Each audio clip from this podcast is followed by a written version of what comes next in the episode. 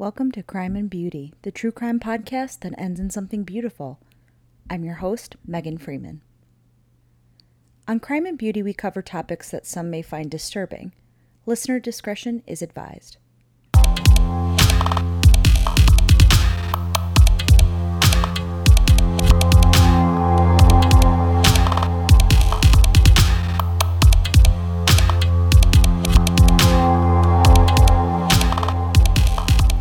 Everyone, I hope you're doing okay. It's been a heck of a week. Frankly, I am totally exhausted, totally stressed out, and regardless of who you voted for or if you didn't vote, it, it's just been a hard week as a country. So hopefully you're hanging in there and doing things that are helpful in terms of, you know, just self care.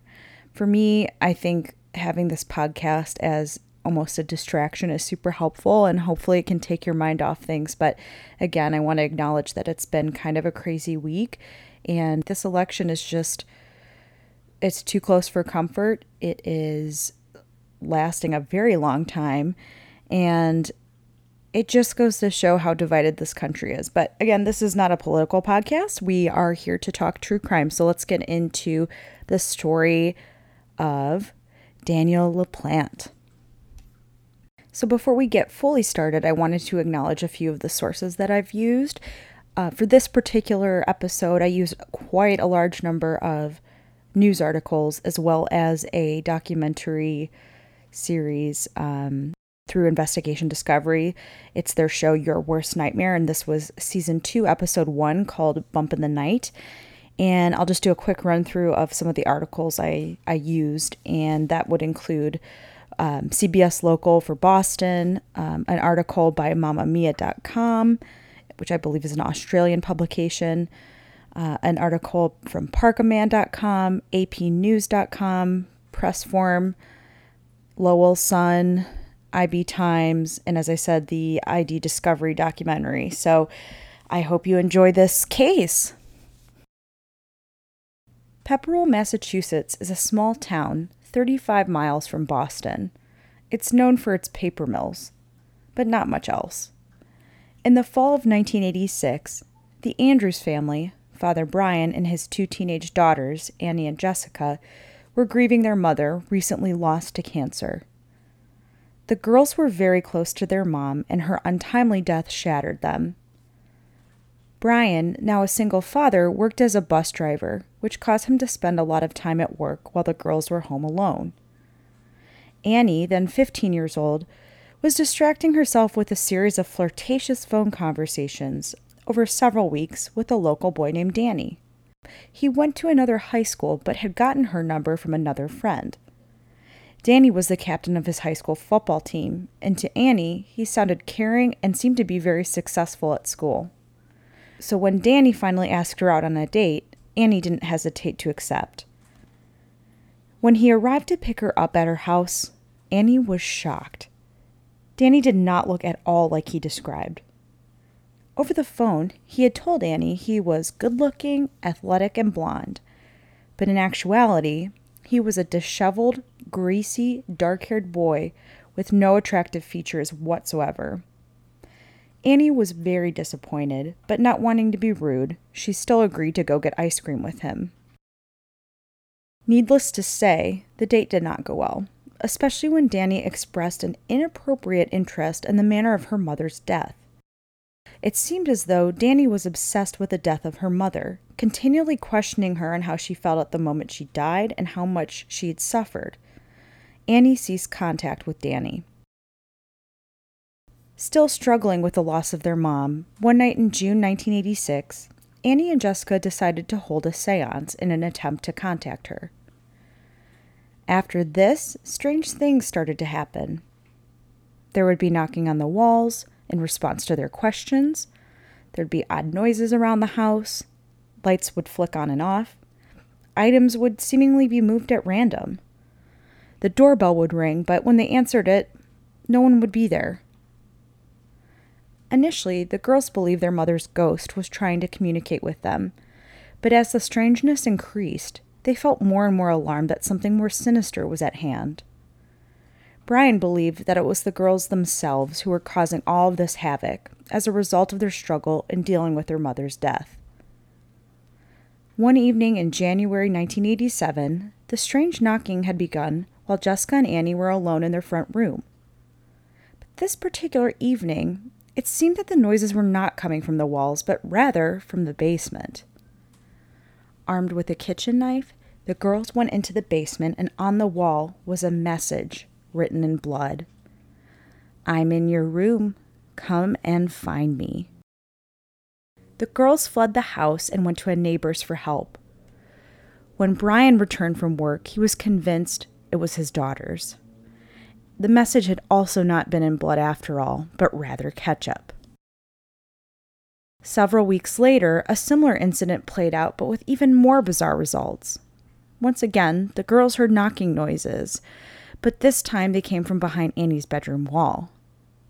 When the two girls entered the room, they were again greeted with a message written in blood red I'm back. Find me if you can.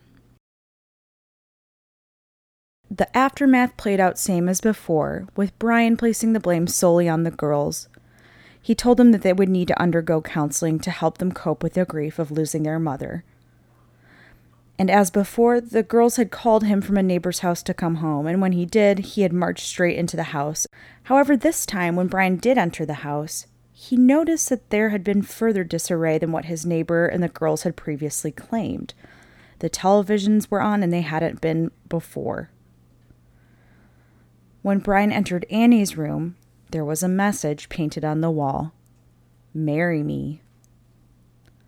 Then, on the other side of the room, Brian was greeted with a horrific sight. Standing there, dressed in the clothing of Brian's deceased wife, wearing her makeup, a dress, and a blonde wig, was a boy, and in one of his hands was a hatchet. A struggle ensued, but the man escaped. Police inspected the Andrews home and finally discovered the cause of all of the strange noises and activity terrorizing them for months. Hidden in a crawl space behind a cupboard which was built into the wall of Annie Andrews' bedroom was none other than Danny LaPlante. He had been living in the walls, terrorizing the family and essentially holding them hostage in their own home. He had been coming and going through a hole behind the dryer when the Andrews were either not home or during the night when they slept. Police found wrappers and evidence that he'd probably been living in the walls and crawl spaces for months. There were a handful of peepholes dotted around as well, so he could observe Annie Andrews from whichever room she was in. It was discovered that LaPlante had obtained a phone number and address in 1986 that he thought belonged to one of his previous burglary victims but it was the Andrews house. Charges against him in that case were four counts of kidnapping, four counts of armed assault in a dwelling, breaking and entering a dwelling, larceny of more than a $100, and malicious destruction of property. LaPlante was sent to Bridgewater Hospital to be evaluated before being sent to a juvenile detention center. Shortly after, the Andrews family moved out of the house, the house that had been the scene of their harrowing ordeal for many months. Now, let's talk a little bit about Danny and his upbringing. He was born May 16, 1970, and had lived with his mother and stepfather, and at that time was living with his mother and stepfather. While growing up in Townsend, Massachusetts, he was sexually and psychologically abused by many adults in his life. His father was responsible for the majority of the abuse. Danny also struggled with school. He was diagnosed with dyslexia at an early age, and his classmates called him creepy and weird. As a teenager, he was referred to a psychiatrist because of his abnormal behavior, his appearance, and his lack of hygiene. His troubled upbringing affected every aspect of his life. His relationship with the psychiatrist eventually took a dark turn when the psychiatrist made sexual advances towards Danny. For the following year, the psychiatrist sexually abused Danny during all of their sessions. In his early teens, LaPlante established himself as a small time thief. He spent his evenings breaking and entering into people's properties in the Townsend area and stealing their valuables. As his burglary skills increased, so did his desire for torment. By age 15, he was breaking into people's homes and not only taking their possessions, but also leaving behind items in his wake. He would move around items in such a way that it made it clear that someone was in their property, but not so much that it was immediately obvious. Essentially, he was invading people's homes purely for the purpose of playing mind games with the owners. After the Andrews incident, the court determined that Danny would be tried as an adult. His mother, Elaine Moore, posted a $10,000 bond and he was released from the facility to live with her and his stepfather, David, at 22 Elm Street. Thick woods separated the Moore home from the Gustafson family home. On December 1st, 1987, Priscilla Gustafson, a pregnant nursery school teacher, and her two children, eight year old Abigail and five year old William, were going about their day as usual. They didn't know it, but Daniel LaPlante, recently out on bond, had broken into their home to commit burglary, a common practice for him as mentioned. Later that day, Andrew Gustafson discovered his family murdered after he returned home from finishing a real estate deal. Priscilla, who was pregnant, was on the bed in the master bedroom. She had been shot twice. The court documents state, quote, the police found William's body face down in the tub in the upstairs bathroom. They discovered Abigail's body face down in the tub in the downstairs bathroom. The cause of death of both children was drowning. Additionally, Abigail suffered blunt trauma to the head and compression of the neck. When police examined the crime scene, they saw parallels with the Andrews house and quickly identified LaPlante as the killer. He had shot Priscilla point blank in the head and also raped her. Two days after the killings, LaPlante broke into two homes in Pepperell, stealing a revolver, and he tried to get into a third residence, prosecutors later said. At one home, he held up a woman at gunpoint and ordered her to drive him to Fitchburg. Luckily, the woman escaped, but Danny kept driving. Police were flooded with tips for two days, but Danny was in the wind, and the community was on edge. There was tremendous law enforcement presence, with off duty officers assisting and helicopters overhead. A witness reported a sighting of Danny at a lumber yard eight miles away. Using a ruse, police discovered Danny hiding in a dumpster. When he was arrested, he was laughing. LaPlante was taken into custody at State Police Barracks. The police took him in and inspected his clothing. They found a hair on his sock that was a match for Abigail Gustafson, Priscilla's daughter. A year later, in 1988, LaPlante was sentenced to three life sentences for the murders of the Gustafsons. During the trial, he showed no evident signs of emotion or remorse. While clearly suffering from a multitude of personality disorders, Danny continues to show that he's a broken man beyond repair. Between 1988 and 2014, during his incarceration, he attempted to sue the courts multiple times for violation of his rights. In one case, he claimed that the prison system violated his religious rights. Specifically, he was unable to gain access to objects such as dragon's blood, black opium, and honeysuckle in order to practice Wicca, a religion whose followers utilize natural magic practices. Woe is you, Danny. On March 22, 2017, a resentencing hearing for LaPlante was held at Middlesex Superior Court in Woburn, Massachusetts. LaPlante asked for a reduction in his sentence. At the time, he was age 46, and he was hoping for this reduction based on court decisions that say juveniles cannot be sentenced to life in prison without parole. As a result, he asked to be resentenced. He was hoping to serve the life sentence concurrently, which would make him eligible for a parole hearing after 30 years in prison, which was later that year. And according to his defense attorney at the time, Ryan Schiff, since his imprisonment, LaPlante has assumed leadership roles in prison groups and completed college level courses.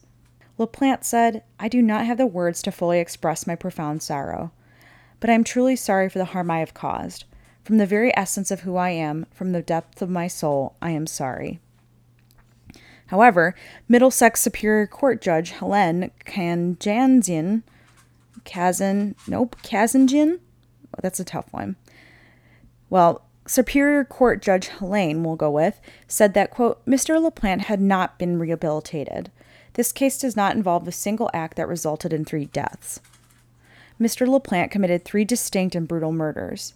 He killed a 33 year old pregnant mother and her five and seven year old children. It's interesting because previous sources have said she was eight, but I guess she might be seven. He left a family and community devastated, and the court finds the maximum penalty is warranted. She then formally resentenced LaPlante to the maximum punishment possible three consecutive life sentences, with the opportunity for parole after 45 years from the date of his conviction. Retired Superior Court Judge Robert Barton, who sentenced LaPlante, called the case the most vicious during his 22 years on the bench. If I had the death penalty in those days, I would have sentenced him to the death penalty. It was a savage killing.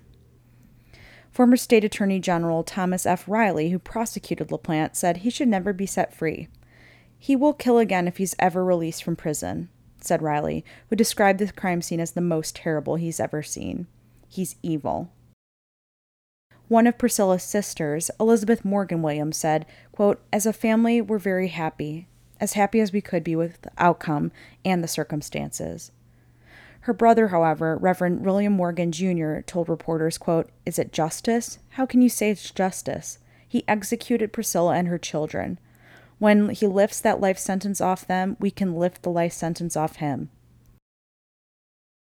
So that is the mega creepy case of Daniel LaPlante. I will post pictures, but certainly during his trial, he is the creepiest looking thing you could ever imagine. You know, going back to Annie opening the door when she was supposed to go out with him, I can't even imagine what she must have felt. Her heart must have sunk because he was a total creeper and not at all what he said he was. And it's very strange. I mean, going back to the personality disorders, you know, if he's planning to meet this girl, why would he outright lie and say all of these things when she's gonna see you, right? I mean, you can't do that sort of Roxanne thing or Cyrano de Bergerac. You have to be physically there. So I don't know why he lied, but again, he clearly suffered at the hands of um, some very predatory people, including his father. So I certainly have um, sympathy for him as a younger child. However, um, you know, his what really struck me as being so evil is not only what he did to you know the Andrews family and how prolonged that was and and just um, sick psychologically speaking. But you know even when he was arrested after the Gustafson murders that he was laughing. I mean he is just beyond help. And uh, again I know that there's that cycle of violence but unfortunately considering all the things that he did, his reactions afterwards, and you know, it seems that in 2017 he was paying lip service. I, I, I've not found any sources that have truly indicated that he's genuinely remorseful. So, um, he's exactly where he belongs, quite frankly. But I will post pictures.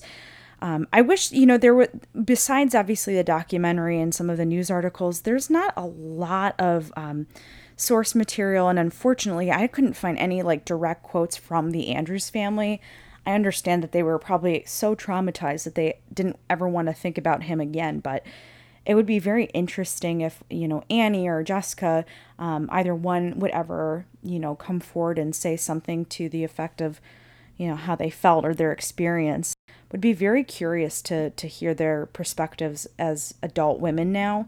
Um, but yeah, very, very tragic. Again, also with the Gustafsons, I mean, other than the quotes from the family members and some generic bio information, there's just not a ton about the Gustafsons. And, you know, my, my thing is that I'd be very interested in um, providing as much details about the actual victims as possible because I think that's really what's more important. But um, even with Danny, too, I mean, his, um, you know, we certainly know a little bit about his upbringing. But other than that, again, there's not much from his mother, uh, stepfather. So, very, very tragic, awful, creepy story. Um, and, you know, sometimes you just got to b- believe your kids if they say that there's a bump in the wall or somebody's writing creepy messages, you know, they might not be lying. So, anyway, that is the story of Daniel LaPlante.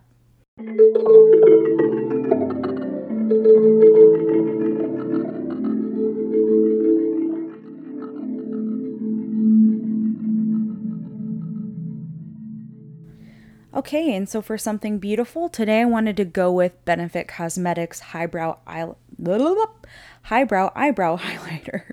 a bit of a, uh, a mouthful there, but it's a creamy brow highlighting pencil, and as described on their website, it is natural looking with a matte finish, creamy and blendable in the formula, and it visibly lifts brows, and that is absolutely true. It is, um, it comes in like this oyster pink color, and I believe there's also the champagne one, which is kind of a gold pearlescent finish. I've had both. I prefer the pink, but basically you would apply it underneath the arches um, of your eyebrows, and it really does lift them and makes you look more fresh, uh, younger, um, more enthusiastic. It just, it's a really nice accentuator, and it's one of those. Um, one of those very small details with makeup that makes a huge difference. So you might be like, well, why would I, why wouldn't I just use like an eyeshadow or something like that? But I think this specifically with the matte finish, it's very natural. Um, there's nothing wrong with putting highlighter on the arches of your eyebrows, but I do think for like a day to day look that this is is awesome. I also tend to put it on my um, inner corners of my eyes, and then occasionally on my lower uh, waterline, just again to open the eye up and um, create a level of brightness. So big fan. I think Benefit is has always been known for um, attacking, not attacking, but for focusing on certain techniques and tricks, if you will. Um, not to say that they, you know, I mean, I, I absolutely love their brand, but it seems that everything behind each product has a very distinct purpose. Check that out. You can obviously get it at Benefit Cosmetics and anywhere Benefit is sold, which I believe is quite a few places. Um, Sephora, certainly, Ulta, I believe most department stores, but check that out. It is um, definitely a key part of my makeup arsenal.